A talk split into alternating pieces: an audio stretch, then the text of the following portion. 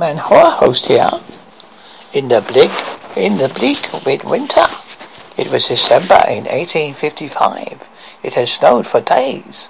The adults called the bleakest mid- midwinter to hit the market town of Kingsworthy in living memory and weren't happy. They said all routes to the outside world were impossible and supplies were growing short. The children of Kingsworthy saw things differently. Everything covered in snow the schools closed until further notice. The world was a magical place full of opportunities for mischief and adventure. They fought battles with snowballs, careered, careered madly down hills on makeshift sledges, and rejoiced at being able to walk across the town pond in defiance of the signs warning them not to. One other thing bothered the adults, a rumor but there were there were that there was a lunatic at large. What is a lunatic? Mary Rosetta wanted to know. That's someone who isn't right in the head, said her brother Percy. I hear he's been killing chickens, cows, and even people. Pa said he would, would be strung by his whatsits, whatever's whatsits are. Pa says that a lot about a lot of people. Ma agrees with him. For Percy, that seemed settled it. Anyone hated by both his parents is okay in his book. I want to be a lunatic when I grow up. I thought you wanted to be a railway railroad engineer. Nothing to stop me being both. It was night, the children whispered in the dark. Seven-year-old Mary was kneeling on top of her bed, bouncing up and down. Percy, who was two years older, was sitting up in bed. Neither child was in the mood for sleeping. You know what I want to be when I grow up, said Mary. I want to be a lion tamer. And where, and where, and just where are you going to get a lion from? A pet shop, Mary stopped her bouncing and turned on a bedroom light. Tell me a story, Percy. I don't know any. Yes, you do. You know hundreds of them. Tell me about Hansel and Gretel. Well, okay. Once upon a time, there were two kids called Hansel and Gretel. Hansel was very good looking, but his sister was probably the ugliest girl in the entire world. That's not how it starts. It is when I'm telling it. You're telling it wrong. Now start again, or you'll be sorry. And this time Gretel better be pretty. Not only was she ugly, she was also stupid, everybody hated her. Uh, you're a cretin, do you know that? A cretin. The door flew open. The father stood in the doorway, red in the face, unsteady in his hand. How many times do I have to tell you, brats? When you go to bed, just shut up and sleep. From the master bedroom came the mother's voice. What is it now? Is it those blasted kids again? Minding your own business. I'm dealing with it. Well, could you do it quickly? I'm trying to get some sleep. Shut up, you old bat. Shut up yourself. Right, that does it. Pointing a warning finger at Mary Percy, Mr. Rosetta closed the door as abruptly as he opened it. The children heard him stomping down the hallway to the master bedroom. The slamming of the door was followed by a lively and thankfully muffled exchange of views, as Mr. and Mrs. Rosetta set about drunkenly blaming one another for all their troubles. You know what? said Percy. I heard you can summon a lunatic and make him get rid of people. All you have to do is say the word lunatic three times, then the name or whoever you want to see the back of. Shall we try? Might as well. Okay, I'll do Pa first. Percy closed his eyes and crossed his fingers on both hands. Lunatic, lunatic, lunatic Pa. Now my turn. Ray covered the brother's eye and finger ritual and intone. Lunatic, lunatic, lunatic Ma. The children opened their eyes and crossed their fingers. Mr. Miss Mr. Lugosi was still arguing. Oh well, said Percy. It was worth a try. Morning came. Lucy and Percy and Mercy got up and fixed themselves a gruel for breakfast. In fact, there was no sign of Ma and Pa. Barely registered on their young minds. Said Pa's business temporarily closed due to lack of stock. His drinking had worsened. As for Ma, now it was normal for the parents to sleep midday. What are we going to do today? Mary asked as she and her brother put their coats on on the hallway. Let's go to the river, said Percy.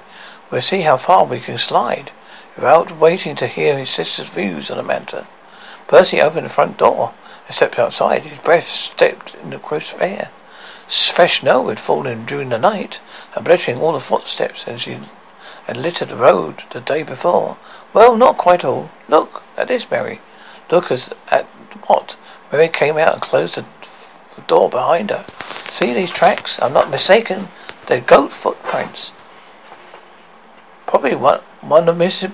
McGinley's goats. They're always getting loose. I bet the poor old beast froze to death. Let's follow the tracks and find out.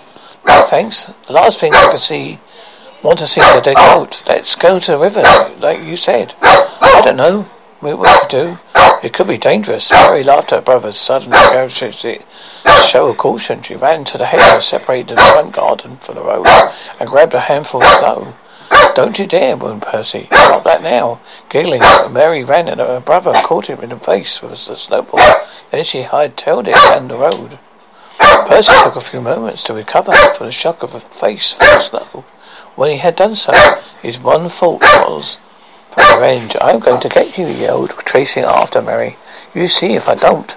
The unbended crow provided, provided Mary a ready-made fortress as well. A plenty of supply of fresh snow.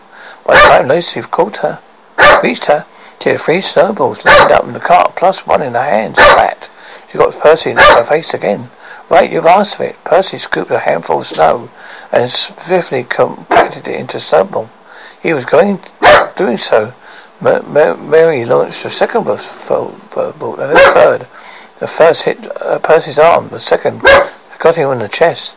Mary ducked behind the cart, but it did her no good. Percy merely went round. It got her for close quarters. A brief, frantic exchange of fire followed, with few shots finding the targets to a success of laughter. It finally got too much for Mary. She fled. As luck would have it, she ran into a patch of ice and went down. She went. Ever the gentleman, Percy dropped a snowball. He was going to that however, hurried to his sister's aid. Are you all right, sis? Yes, I'm fine. No bones broken. I be. Wait. This? She held her held her hand. I held up her hand. It was covered in blood. Oh my God! I'm bleeding. Where? I don't know. She, Mary looked down at herself in full frustration of having fountains of blood gushing out of her open wound. She was faintly disappointed when she realized the blood wasn't hers. They were from footprints. Again, the blood. The goat must have cut itself, said Percy thoughtfully. Unless, unless what? Unless it attacked someone in the middle of the night? Doesn't seem likely. No, you see the trail of blood that, mar- that marks like something or somebody is dragged through the snow by a goat?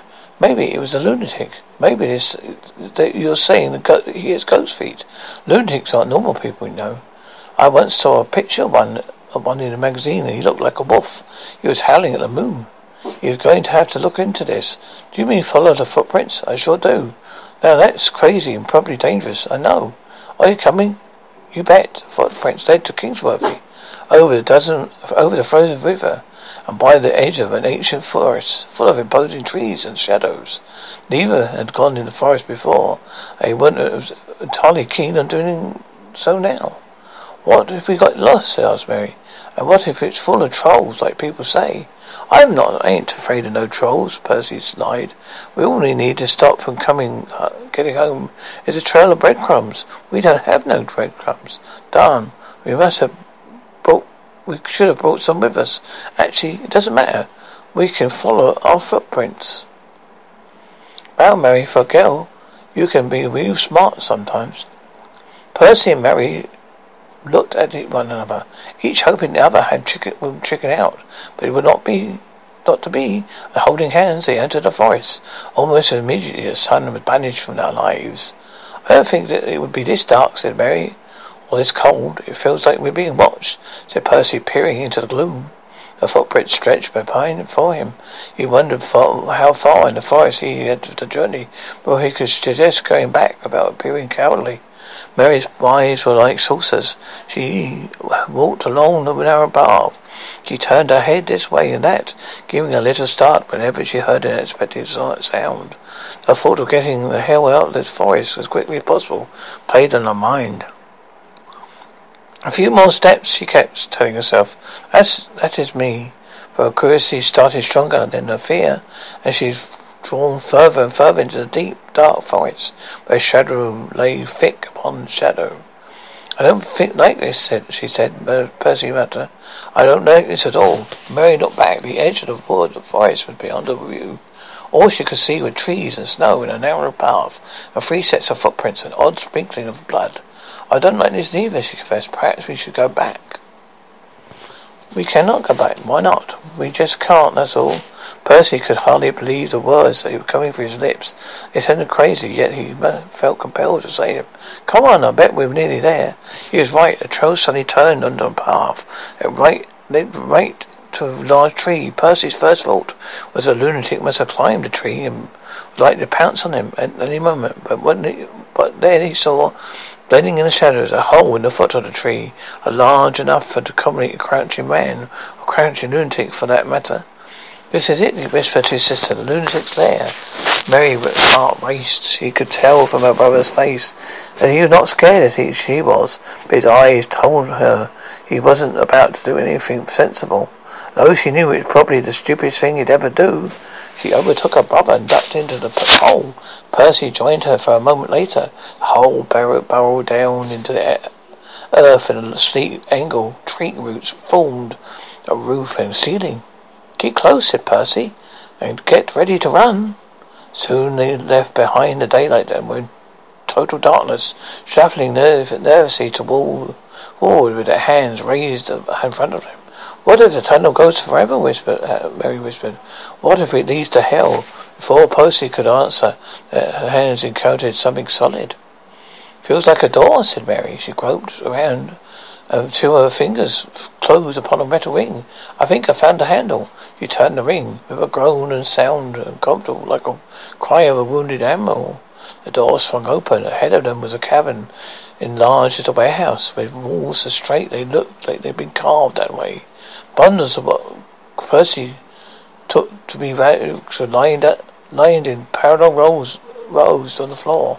Each bundle was about nine foot long, six foot wide, and six foot, t- foot high. The cavern was lit with what being would look like a glowing cloud hanging just beneath the ceiling. Fireflies, said Percy, stepping into the cavern. Millions of them. Overall, the children wandered further from the door than the wise. It's beautiful, said Mary, as the light turned from orange to purple.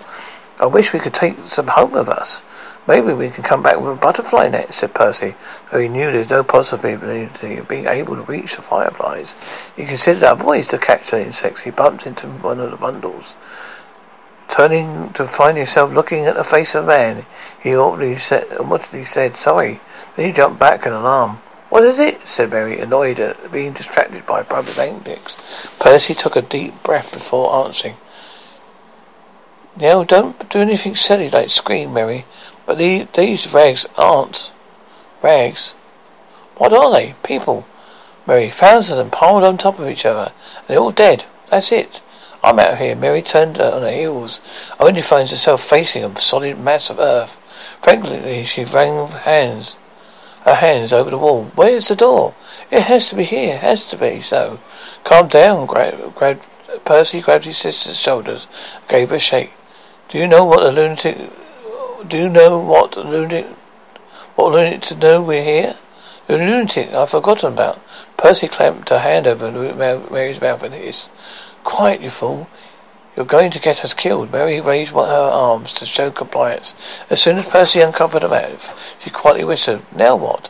I guess we have to find another way out. What if there isn't one? Best not to think about it. Slowly, moving slowly and carefully, Percy led the way through the perimeter to the cabin, looking for signs of a door. Although he did not, he tried not to, he couldn't help but glance at the bodies from time to time. Most sported crashes in their throats or thorax. Quite a few seemed to have their necks or spines broken. However, the corpses had met their ends in whatever condition they were in. Somebody had gone to great trouble to stack them neatly. Percy noted that even their clothes were often rotted. Corpse always looked fresh, as if whatever had killed them had used some kind of preservative to keep them from going off. How many are there? He wondered, reckoning there must be at least a dozen, a hundred cadavers in each bundle, at least two hundred bundles. Twenty thousand corpses. Percy's mind reeled at the implications. It must have taken decades, if not centuries, to build up such a collection. How did the fiend manage to get away with it for so, so much murder for so long? Percy, Mary grabbed her brother's arms, causing him to jump. Something moved. She pointed down in front of the aisles, running towards the corpse. See there, see it? The children backed away, ready to run if need be. Something pale wiggled from the side of the corpse's bundle. Percy's first thought was it was a rat, but he quickly changed his mind. It's a hand. Mary grasped the lunatic. No, I don't think so. The arm which the hand belonged to appeared next. This was followed by a head and torso. The old woman man grasped was clearly a hair's breadth from death. Help me, he gasped. Don't let me the flame kill me. It be, it's all right, said Percy, trying to sound reassuringly as he gingerly approached the man. We'll get you out of here. How? No way out. The old man coughed, closed his eyes, and lay still. Is he dead? Mary asked. Yes, and probably better off for it. Percy stood over the old man, wondering what horrors he must have seen, what apologies he had to endure, agonies he had to endure. The old man opened his eyes and screamed, Run! Yo, Percy, before he comes. Mary didn't need to be told twice. She looked, took off like a rocket, with Percy hot on her heels. She suddenly stopped, and Percy had to dodge to avoid running into her. He, he opened his mouth to shut, shout to her.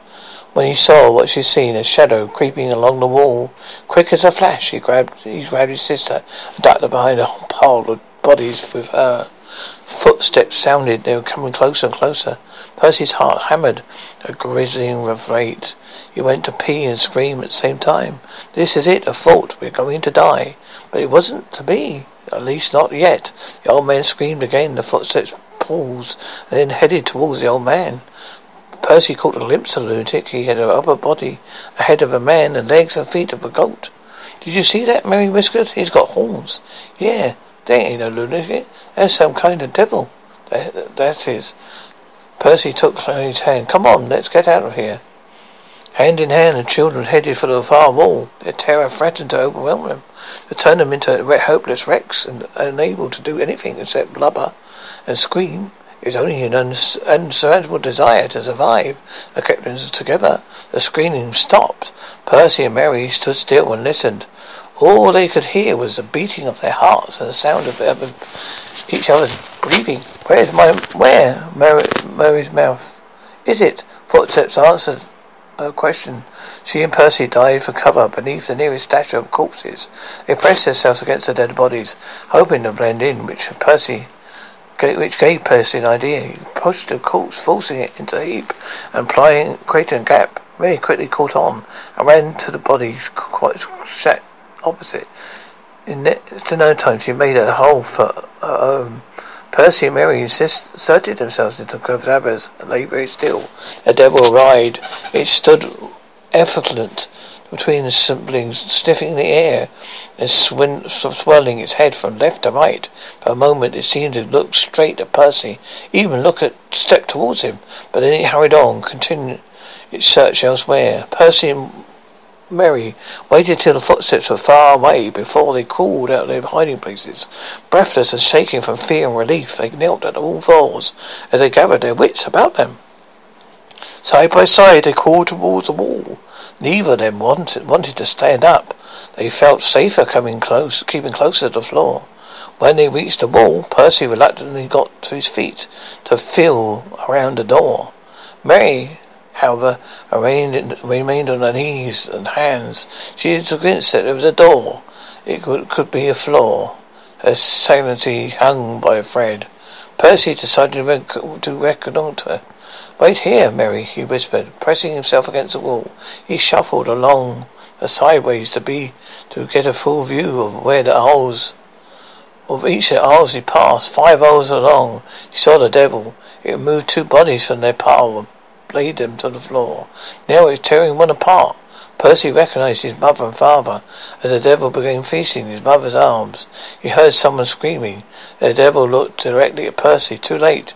Percy realized he wasn't the one who was screaming, before he could stop himself. The devil was upon him. The end.